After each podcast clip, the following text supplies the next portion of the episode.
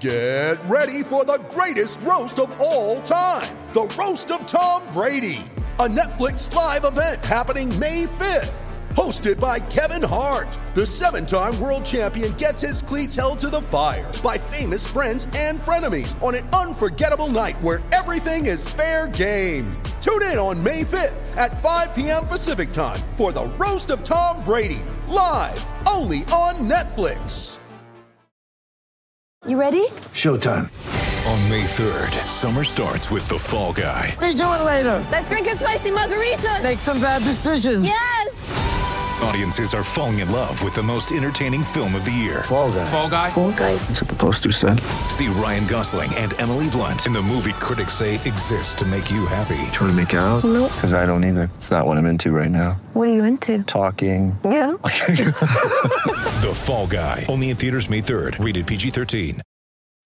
When you need mealtime inspiration, it's worth shopping Kroger, where you'll find over 30,000 mouthwatering choices that excite your inner foodie. And no matter what tasty choice you make, you'll enjoy our everyday low prices, plus extra ways to save, like digital coupons worth over $600 each week. You can also save up to $1 off per gallon at the pump with fuel points. More savings and more inspiring flavors make shopping Kroger worth it every time. Kroger, fresh for everyone. Fuel restrictions apply.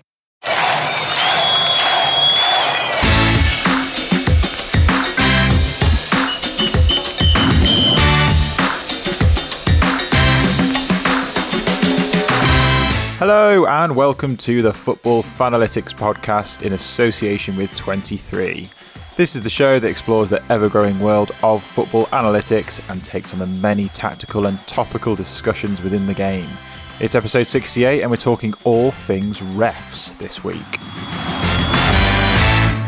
My name is Mark Carey and joining me as always is Ryan Bailey. How you doing, right? I'm good. Uh, Ryan Bailey, sadly, previously Globe Soccer Award nominee Ryan Bailey uh, and Mark Carey, um, sadly didn't win an award, did we? Not on our way to Dubai. We're still nominees though, as in you said that as though it was past tense. We, as in, well, it no longer exists. We are, and we will always will be nominees of the Globe Soccer Awards for um, for best journalist. How mad! So even if you don't get into the second round, do you still class yourself as a nominee? Well, I mean, I've already thought about my acceptance speech. Um, unfortunately, don't need to use it now. But you know, phrases like "it's just an honour to be nominated" come into play. Do you know what I mean? So you gotta. it's it's still important. It's still very. Um, it was honestly, it's such a. It was such a, a compliment for us to be, and so weird that we were as part of that. Um, Very strange. that whole nomination. But no, sadly, we didn't win um, or even get to the, the next stage of the the best journalist um, category for the Globe Soccer Award. So we won't be going to Dubai um, this year, at least. Still hold hope for future years. Not this year. for Fabrizio Romano, you know, with his billions of followers and whatever, will probably win. Um, that's fine. Fabrizio, you do you. If you want the Globe Soccer Award, you have it. We're not that bothered, clearly. Yeah. Um, there is always Dubai 2023, or maybe it'll be somewhere you know better than Dubai, uh, and we'll get on the plane then. But um, but thanks for all who voted for us anyway. yeah, yeah. The, the dream lives on next year. Who knows? But um, no, that was an exciting thing that's happened um, since our last full episode, actually. Um, so it's been a little while, um, and we've got some other exciting news as well, haven't we? In terms of we're going up in the world as a as a podcast. we are going up in the world, Mark. We have been approached by uh, the Sports Social Podcast Network, uh, which, from my understanding, is basically uh, a network with lots of fantastic pods, both big, small, amateur, professional, etc., etc. Uh, and it's this massive network of wonderful things. And the Football Fanalytics podcast, as of next time we record an episode, will be part of the Sports Social Podcast Network, which is exciting. And I think that's what makes us sound a bit sort of um, official, doesn't it, Mark? Do you know what I mean? We're part of a network. Do you know what I mean? Yeah, it's really nice to be under their umbrella, I guess. Um, and I think it's going to be beneficial for, for both of us. But I think for, for us especially, the really nice thing is that the plan is for us to reach more listeners, um, which is it can only be a good thing, obviously. And I think, as we've spoken about many times, the the good thing about our podcast is that you can listen at any point or join at any point, go back through the archives, um, and almost every one of our episodes is in time dependent. It's you know evergreen, isn't it? So you're sort of explaining certain concepts, um, certain things within analytics. So hopefully, off the back of it, we'll get more listeners, and they'll go they'll go straight back to episode one. There you go. And also, another weird thing is we're going to have adverts in our episodes, which is a bit that again will make us sound pretty professional, I think. Um, but I guess we've just got to say thank you to everyone who has listened to us up to this point, and just just skip the adverts. That's fine. You know, you don't need to listen to those. Just just get to the good stuff anyway. But do you know, want. do what you want. Just do what you as want, long as you're listening to our dulcet tones. Exactly, exactly. Um, yeah, but look, the the Football Fanalytics podcast, as you say, Mark, is going up in the world. Um, yeah, remember to keep sharing, keep telling your friends about it, subscribe, etc., etc. Um, and yeah, just again, it all points to Dubai 2023. We will get there. Yeah, maybe next year. Um, right, let's get into the the crux of the episode. I think it's it's one of those as well, which we always seem to do. Just when we think that we've run out of ideas, we've uh, we pulled something out of out of nowhere. Um, and this is going to be a fun one. Um, we've got different things that we're covering, all about referees. So uh, should we get into it? Let's do it. So, referees, let's get into it. We sort of love to hate them, I think, as a as a general term, referees. They they're there to adjudicate the game, Ryan. Some people think they're there to spoil it a little bit. They basically take up most of the post match press conference in terms of the, the topic. It's always about the referee decision. Um, in a lot of this, actually, we're not even going to talk too much about VAR, but we absolutely can do if you if you wish to. um, but what sort of comes to mind for you when we when we think about referees? Good, bad, in between? Well, it's funny actually that you sort of say, you know, they're there to. They're basically an admin role, aren't they? Refs. They're there, they're there to adjudicate the game, as you say, and uh, sort of um, put in good admin for the game and keep it running, keep it fair, keep it smooth. And you're so right. At the end of every single press conference, if there's not a question about a refereeing decision or uh, a, a sort of a lack of decision in lots of uh, examples, you know, it always seems to take over everything, doesn't it? And um, I, I'm always one of those people who I'd like to think that I was sort of supportive of referees because well, I think everyone thinks that, don't they? Until there's a there's a scenario. But I think something that genuinely, on a serious point, winds me up is when I see someone like Jurgen Klopp, who I know is a, you know hard to say anything negative to about him to a Liverpool fan. But I think the one thing that really bugs me about Jurgen Klopp is how he sort of is the most likable character in lots of ways. But then the way he sort of treats referees and those mm. sort of images which are quite funny. And he's not the only one, obviously. Uh, but those images that are quite funny, where he's kind of like screaming in a referee's face, I actually think he's pretty aggressive and out of order half time. I don't really understand aggression towards referees because at the end of the day, who would want to be a referee with some of the treatment that they get? And that there's obviously lots of nuances to it. There's lots of there are lots of refereeing mistakes. There are lots of controversial things to do with the subject. But at the end of the day, I think the sort of the abuse and the negativity towards referees completely outweighs the good stuff all the time, doesn't it? Yeah, I, yeah. I mean, I completely agree. I, I think it's really unfair if if any manager were to to shout or berate a referee. Sometimes, obviously, the emotions of the game take over, but you can still be respectful and channel that in in the right way. And um, I think, yeah, the example that you gave with Jurgen Klopp is just awful, where they get he gets really dangerously close to actually Yeah. stopping the Intimidatingly so. official. Yeah, from stopping the official from actually carrying on from officiating the game, Mm. um, which which isn't obviously a good thing. So I do completely agree there. Um, I have two questions for you. One, what's your thoughts on referees using, or all of the officials using, well, they use microphones already, but the microphones um, to be heard by the the fan on the television, like this, like has been used in Australia. I think I've seen a few clips in uh, the Australian A League where they use that to great effect. Actually, um, what are your thoughts on doing that sort of within the Premier League or, or more broadly across Europe?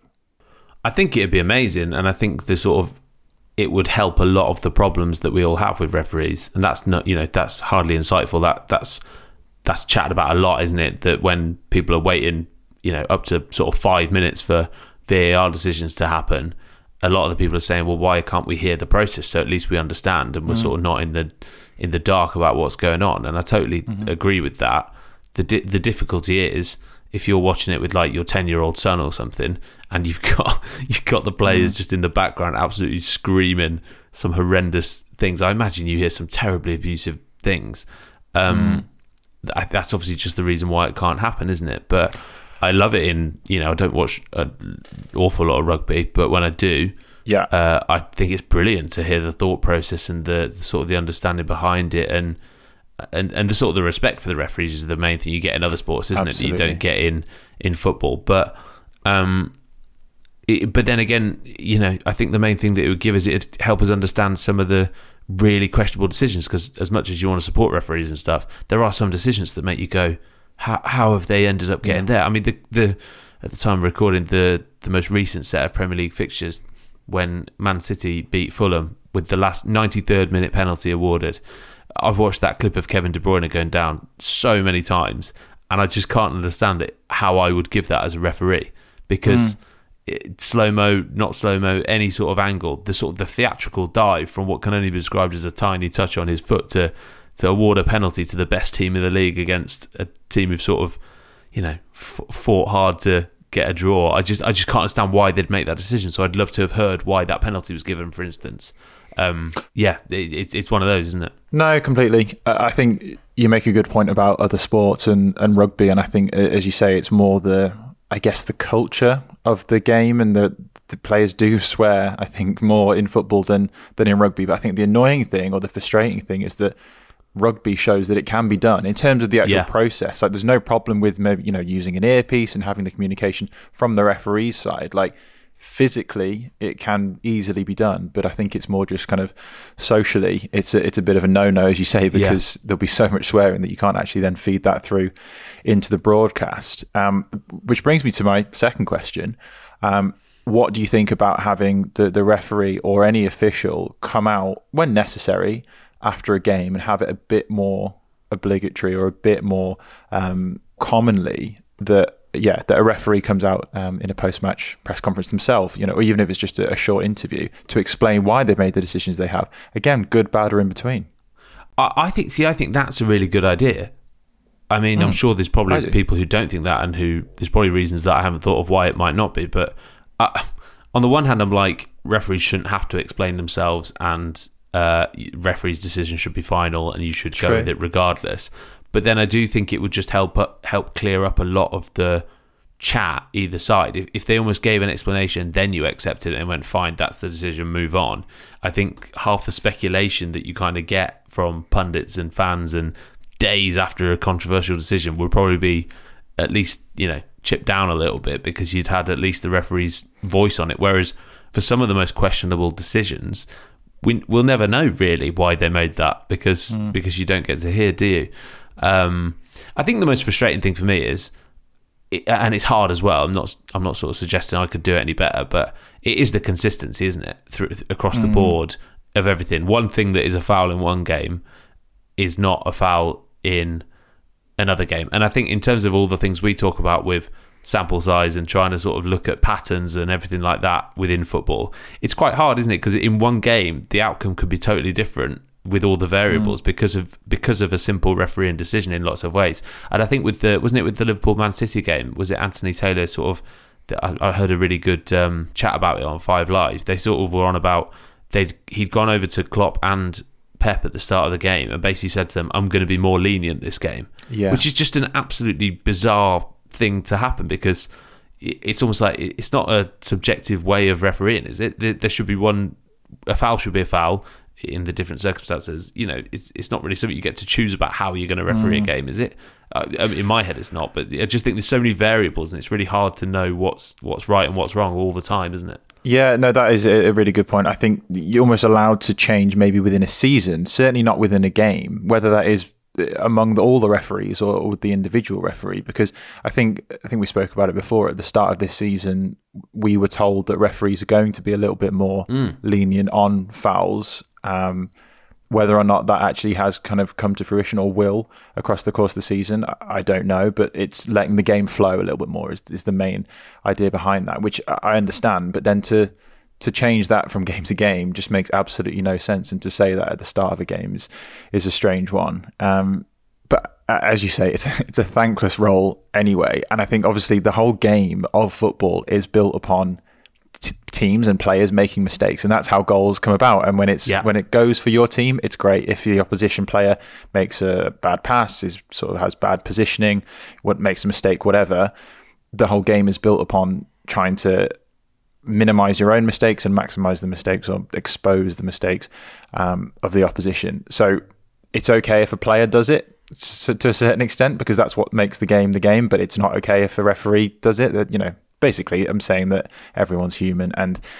It's when it's just there's so much on the line, isn't it? When you're talking about these big decisions, and mm. the consistency thing is is a really a really important one. I I think when you've got VAR to to have a bit of a safety net behind, you know, people do make mistakes and people do miss things. That's completely fine. But now that we do have VAR, and I said at the start we weren't going to speak about VAR, but it it does easily come into it that that consistency consistency that you speak of is the interesting thing where it's like maybe that referee decided, okay, well, I'm not going to give that, but th- that's where the VAR has to catch it and say, well, no, we have given those sorts of fouls in Yeah. the previous game week, in the previous game week to that, and whatever it might be. So we have to stay consistent here. You can't just decide on a whim when you've got a couple of minutes to think about it, rather than that split second decision when you've got the you know however many officials in Stockley Park or whatever. That's where the consistency is is the most frustrating thing. Oh yeah, definitely. And and I think the weird thing is as well. I mean, you know, especially with things like handball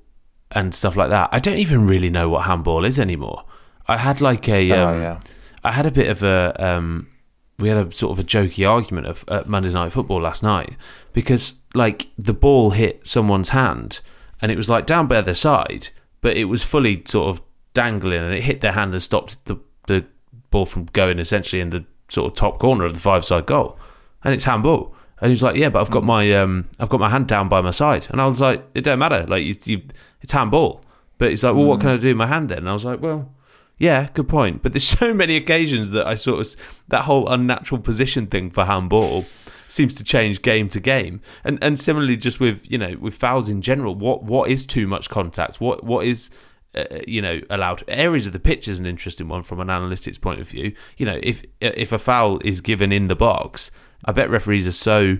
I bet they give less fouls in the box that would be given elsewhere on the pitch because of where it is. And I, I guess is the sort of the um, is the game state a, a part of refereeing decisions? I bet that's an interesting one to look at. Like how many fouls are sort of given in in the latter stages when a team are you know one 0 down or, or whatever. I bet that changes across the board. It's just to find any level of consistency within refereeing because it's such a multifaceted, you know, all over the place game in lots of ways, isn't hmm. it? It's very hard to sort of say what what is a foul and what is not, and I guess that's why refereeing decisions are so hard. True, true. And uh, we're getting into the analytics now. I'm glad that you brought it up. We've been speaking about Oh, referees about and not actually got into Ooh. any analytics. And, and I, well, I won't go into any data just yet, although I do have some.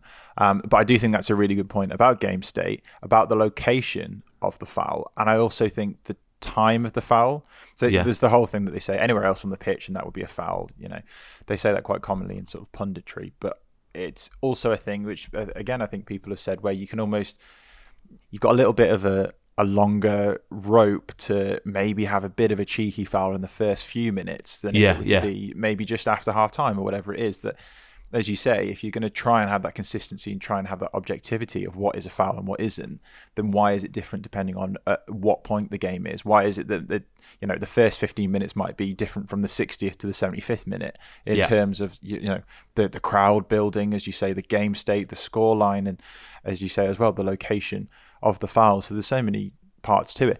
But on the, the note of like using data and analytics i mean credit where credit's due. I've seen a few different things I think whether it's on Sky Sports or different uh, maybe things on YouTube I've seen that uh, the referee kind of assessment. And have you seen much about it? They do No. really scrutinize and have like post match reports among the.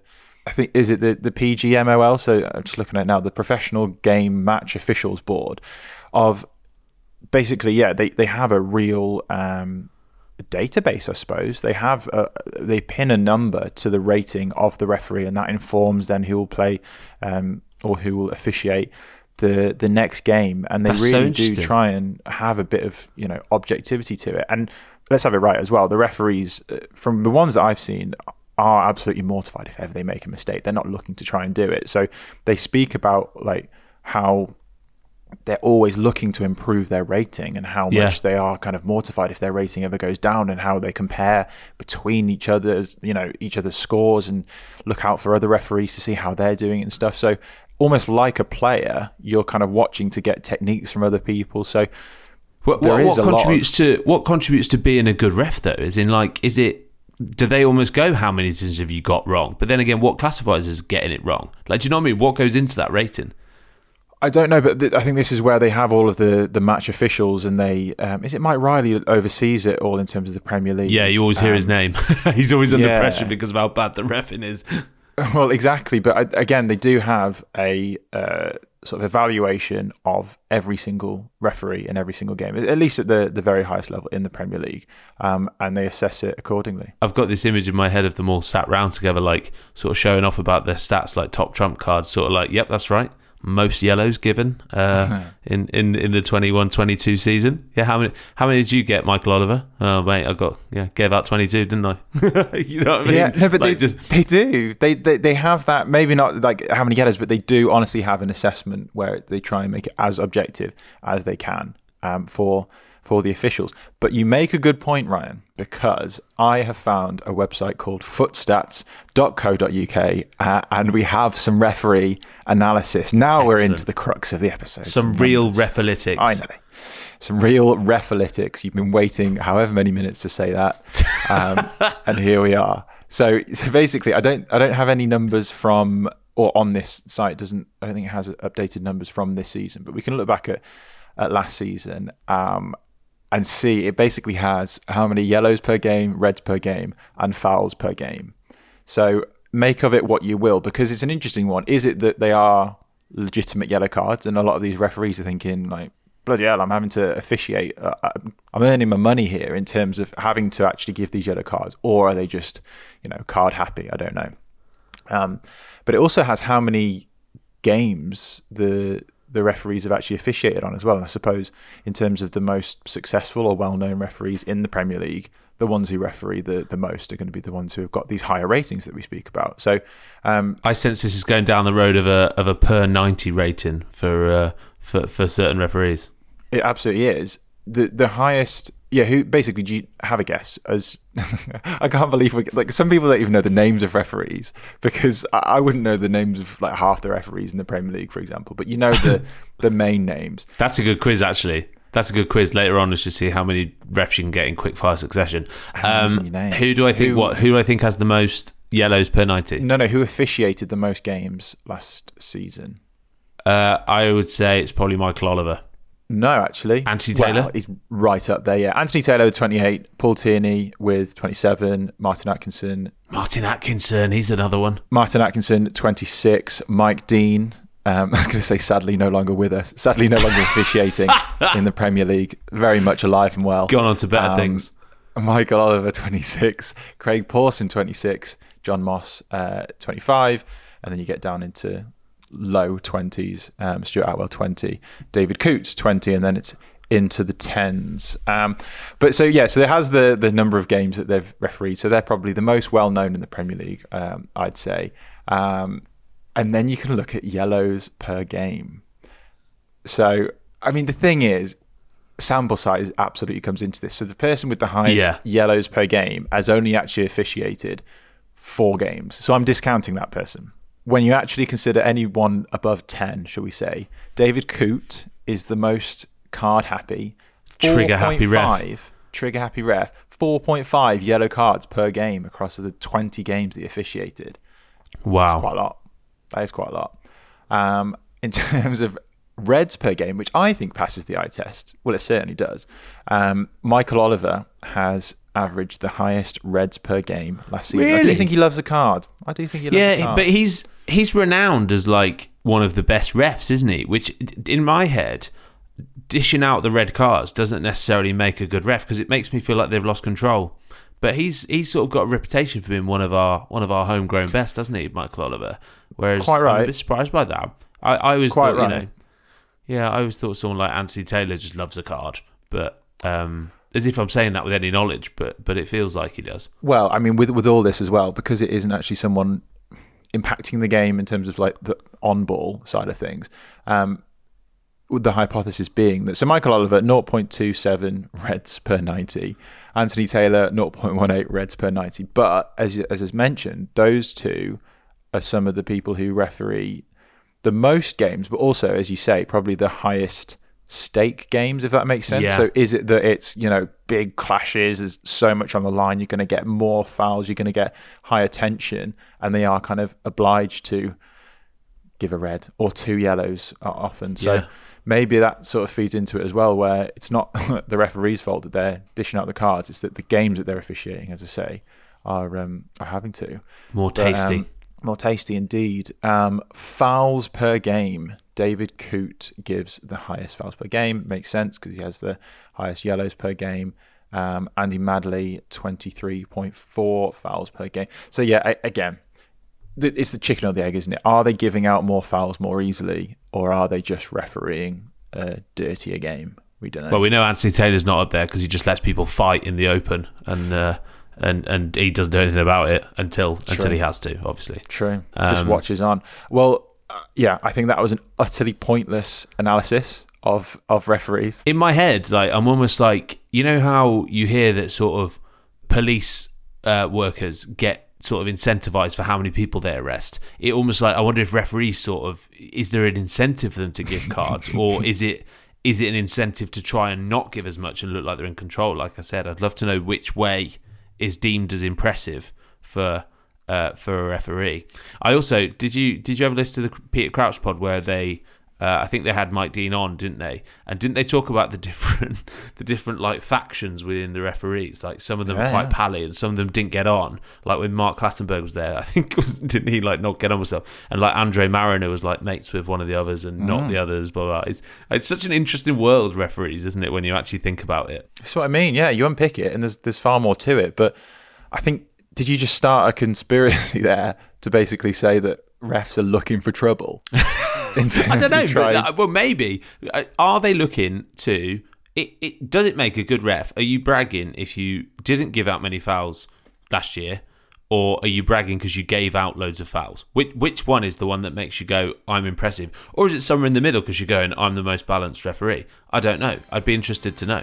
I mean, this is a perfect opportunity for the listeners to weigh in with their Any thoughts. refs out to there? get in contact with us. Any refs out there? Any thoughts? You know where to send them.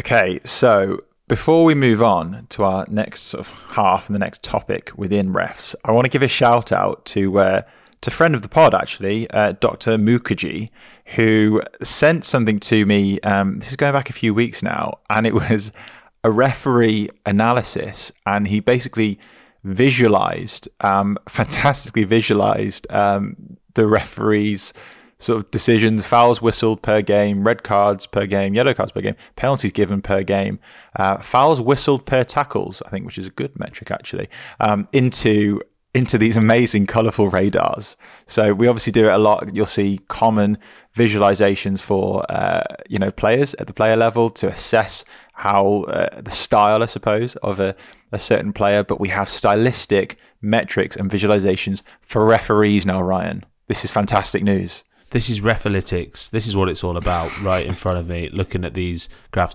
This is like what I said about those. Um, if you imagine sort of a top trump character profile for a ref, but much better.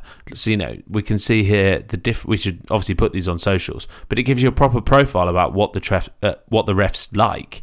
And I'm a bit like, you know, Mike Dean, for instance, on this uh, radar in front of me, his circle is tiny for all metrics. So it's almost almost like he's a why bother profile. You know, he doesn't get involved with all that sort of stuff. Whereas Paul Tierney, his circle is absolutely massive for all metrics. So He he's clearly it. buzzing around trying to get involved, giving cards right, left, and centre, blowing his whistle all the time. You know, then you've got someone like Craig Pawson, whose red red cards shown per game uh, very low, but fouled whistles per game very high on this graph. So that what does that say to you? That just says hasn't got the minerals basically to go through with it. Brilliant. See, this is the sort of analysis that this Yeah. podcast is all about. The Mike Dean one's interesting though because he's sort of notoriously known to make it all about him sort of thing. He's got to be an ego. I think that's fair to say. But and as you look at the data, doesn't pass the eye test. He actually keeps quite a low profile. Lets the game Yeah. flow. Maybe lets everyone crack on with it. So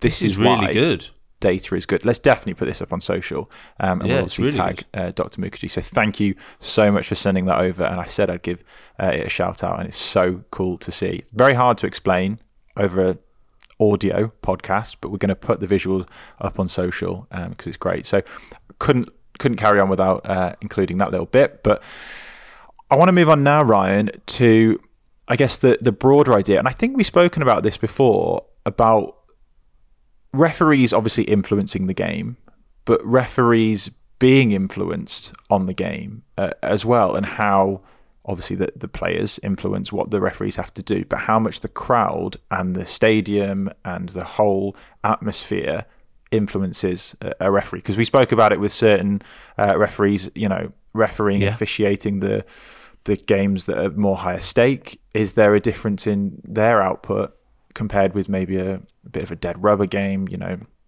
a quieter yeah. crowd or whatever it might be. Timing of the um, of the actual kickoff itself is it, is it that and I'm making this up just completely off the top of my head now, but is it that a four o'clock kickoff is different from a twelve o'clock Saturday afternoon kickoff in terms of Yeah. what the the whole atmosphere is like, and then you know as a consequence what the officiating will be. Um, so much to, to unpack here actually in terms of that bias of a referee. Yeah, it's all interesting stuff to think about. I mean, the home bias thing. So by that, do you mean obviously if uh, there's obviously that famous phrase, isn't there? The you know the so and so team when they're playing at home have, have got like the twelfth the twelfth man, the twelfth person. Um, it, is that almost like the home crowd putting pressure on referees when they are officiating a team who's playing at home, and will they give less fouls or less big decisions because of the sort of reaction the crowd gives, etc.? Is that what you mean? Yeah, I suppose it's it's a two way sort of answer in terms of it being first of all the home advantage is a thing I guess in itself, just where you you know the, the team who's playing at home has got their more of their crowd behind them, so it might elevate their performance levels. And I think, if I'm not mistaken, that's a whole episode that we've done in the past talking about that Yeah. um, that response of the players and their performance. But as a consequence, they're putting more uh, more pressure the the home crowd, more pressure on refereeing decisions, and it's it's more that it's an an unconscious referee bias, and it's quite a well known thing, quite a well documented uh, phenomenon within sport in general. That it's uh, as I say, it's not intentional from the referee, but it occurs nevertheless. Um, and I looked into some some research on this, some published papers to see just how much this this was a thing.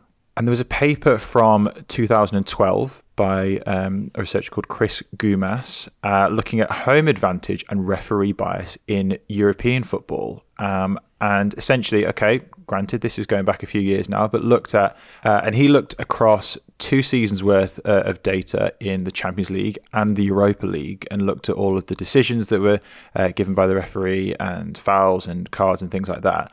And essentially, he found that within the Champions League, that referees issued 25% more yellow cards. And in the Europa League, the referees uh, issued 10% more yellow cards uh, to the away team compared to the home team.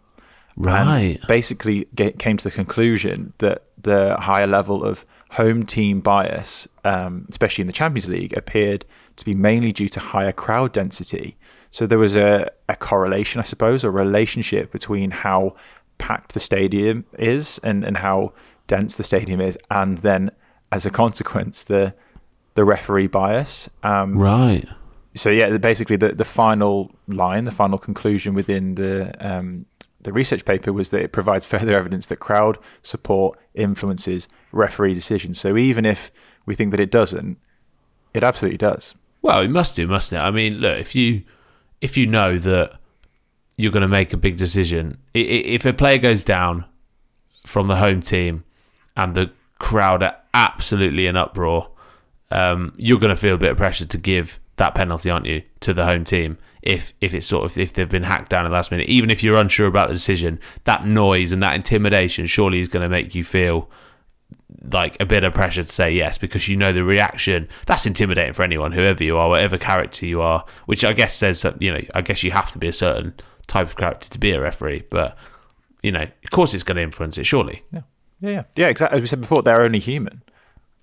I think the best way to kind of show that in recent years, which we wouldn't have chosen in normal circumstances, but has been thrust upon us, is the whole pandemic and how we can dissociate between the effect of the crowd, um, Yeah. or lack of effect of a crowd, you know, or the absence of a, a crowd, and how that influences the the referee's decision. And I, I saw another research paper on this and it's called The Sound of Silence in Association Football Home Advantage and Referee Bias Decrease in Matches Played Without Spectators. Uh, and this is by someone called Fabrizio Soares uh, and uh, their colleagues in 2020. Obviously, looking at COVID 19 pandemic and the, the effects of referee bias. So, said that the aim of the, the study was to investigate whether home advantage and referee bias still occur and to what extent during matches played in the absence of spectators. Um, and it looked at the first and second divisions um, of the top four countries in UEFA ranked uh, side. So it's quite a substantial number. We talk about sample Yeah. size. This was 841 matches behind closed doors. Um, so a fairly healthy size. And and basically, I won't go into the the specifics of the the results and the numbers, but they did find uh, that there was a reduction in home advantage and in um, a reduction in referee bias, unconscious or not. There was a Yeah. reduction in referee bias as a consequence of not having fans in the stadium. So they said that this brings further support to the claim that among all factors contributing to home advantage and referee bias, crowd noise itself does have a relevant role. So spectators can significantly contribute to determine the, the dynamics and outcomes of football matches, which in itself is such an interesting finding to know that when you go to a football game, despite thinking that you are just kind of watching on, you can really truly, as a as a collective, influence the outcome of a game if you shout loud enough, if you shout loud enough. Yeah, which in itself, uh, forget the referee side of it. That in itself is a really interesting finding, isn't it? Absolutely, yeah. The the funny thing about that that uh, ma- always makes me laugh whenever I go to live games is uh, you could be sat in you know the highest upper tier in one of the biggest stadiums in the world, and a player goes down, and immediately you shout uh, as if either for for your team basically, and as if you can see it clear as day. Uh, with no binoculars or anything like that. Some of the some of the chants and some of the shouts are so funny from someone who's very often a neutral. Um, I'm I'm always like, how, I mean, look, if the ref can't see it that close, how did you see? You know, but um, I get yeah, I get frustrated with that. I think I watched something, um, or I watched a game on TV recently, and there was a player who was, I think, quite clearly concussed, and the crowd, and they sort of went down initially, then got up, then a few minutes went by, and then they went down again because they were clearly, you know, injured, and it was quite mm. serious. And then when they went down again, the crowd were like up in arms by the fact that they went down again, like get up, and it's like, yeah, this is this is serious. Like, but obviously because every fan is so biased towards their own team, Yeah. they'll just berate any other player or obviously a referee um, if something doesn't go their way. So, but it Yeah. does. It shows that you can have an effect. yeah, that is really interesting. That it you know sort of you know ta- tangibly does have uh, an effect on on decisions, and you know you can understand why, can't you? Um, one thing I'd be interested to get your opinion on before we wrap up. I mean, we, we, we have actually got through most of the episode without discussing VAR too much, uh, which pat on the back for us both. Um, I think something that I find interesting is you know when with the with the replays and when the ref goes over to the monitor to to look. I think obviously they should do that more often. There's a massive chat all the time, isn't there, about why refs don't do that more often, and you kind of it's got it's become a bit of a sort of a caricature, hasn't it? That when a ref goes over, you almost know they're going to change their decision. I can count on probably one finger a time I can remember that uh, a ref has stuck to their decision when they've gone to the monitor. Replays, do you think they should be in slow mo or do you think they should be played at real time? I, I'm not sure where I stand on that question. It's such an interesting one because I totally see both sides of the argument. But you know, when they show the slow mo replays and things look really bad, and refs then make their decisions on that, just in terms of different factors that sort of influence refs' decisions, I find that one a really interesting one because I can't put my finger on what I think. Do you have an opinion?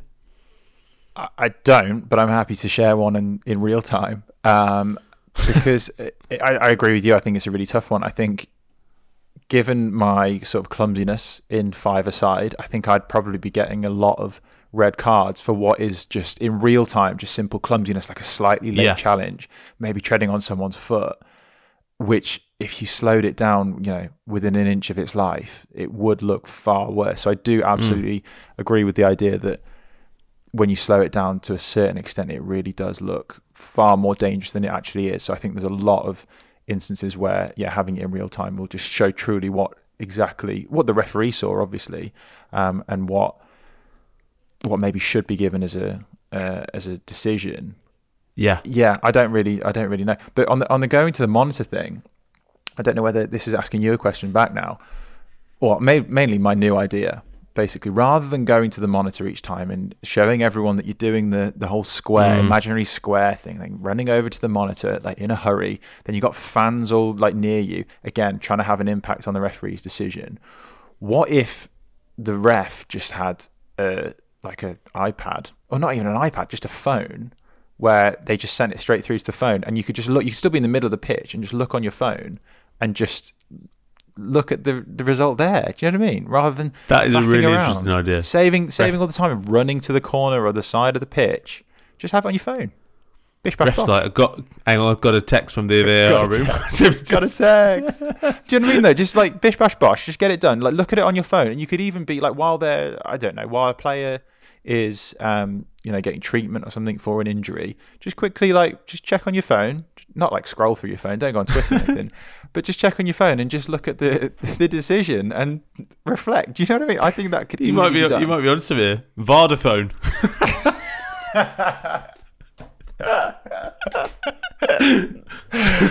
honestly. I mean, absolutely, absolutely. Vardaphone, mate. You just, you just introduced Vardaphone to the world. Phone. Um, oh, I've got to think. but, of but then, something I mean, now. that that'd become an act of theatre in itself, though, wouldn't it? Like, so they're running up to the monitor, and I was like, "Oh, what is?" They'd be like, "Oh, he's going to his pocket. He's got his thing." All the like players be looking like over the shoulder, look, trying to see what what the thing is. I like the idea; it's quite funny. No, but Yeah. like it does have a serious point to it. I think like it, it maybe would you need to iron out some creases, but I do genuinely think that it could have some some validity. Vodafone. Ref at EE. Ref, that was what I was trying to think of. Unbelievable. There's so many. We're gonna have to come Yeah. back to this. It is Um, a thing. Yeah. I mean, if there's any other place to, to finish, I think it's there. um, before Ryan thinks of any more puns, because I know how he operates, I'm going to uh, wrap it up there, Ryan. Um, but yeah, thank you. I enjoyed, I enjoyed that episode. That was a fun one. But yeah, thank you for, for listening, everybody. Um, if you want to get in contact with us, of course, you always know how to do it. You can contact us on email, fanalytics.pod at gmail.com. Or, of course, you can catch us on socials at Fanalyticspod on Twitter and Instagram. Thank you, as ever, for listening. Send in any thoughts, questions, funny puns. Ryan will love to hear that. Um, enjoy the rest of your week, everybody. We will see you next time.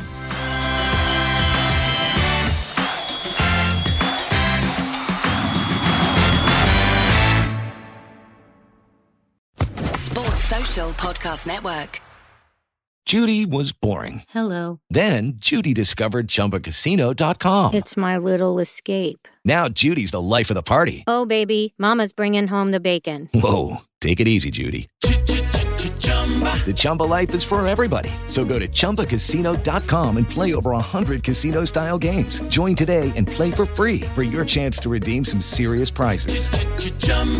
ChumbaCasino.com. No purchase necessary. Void where prohibited by law. 18 plus terms and conditions apply. See website for details.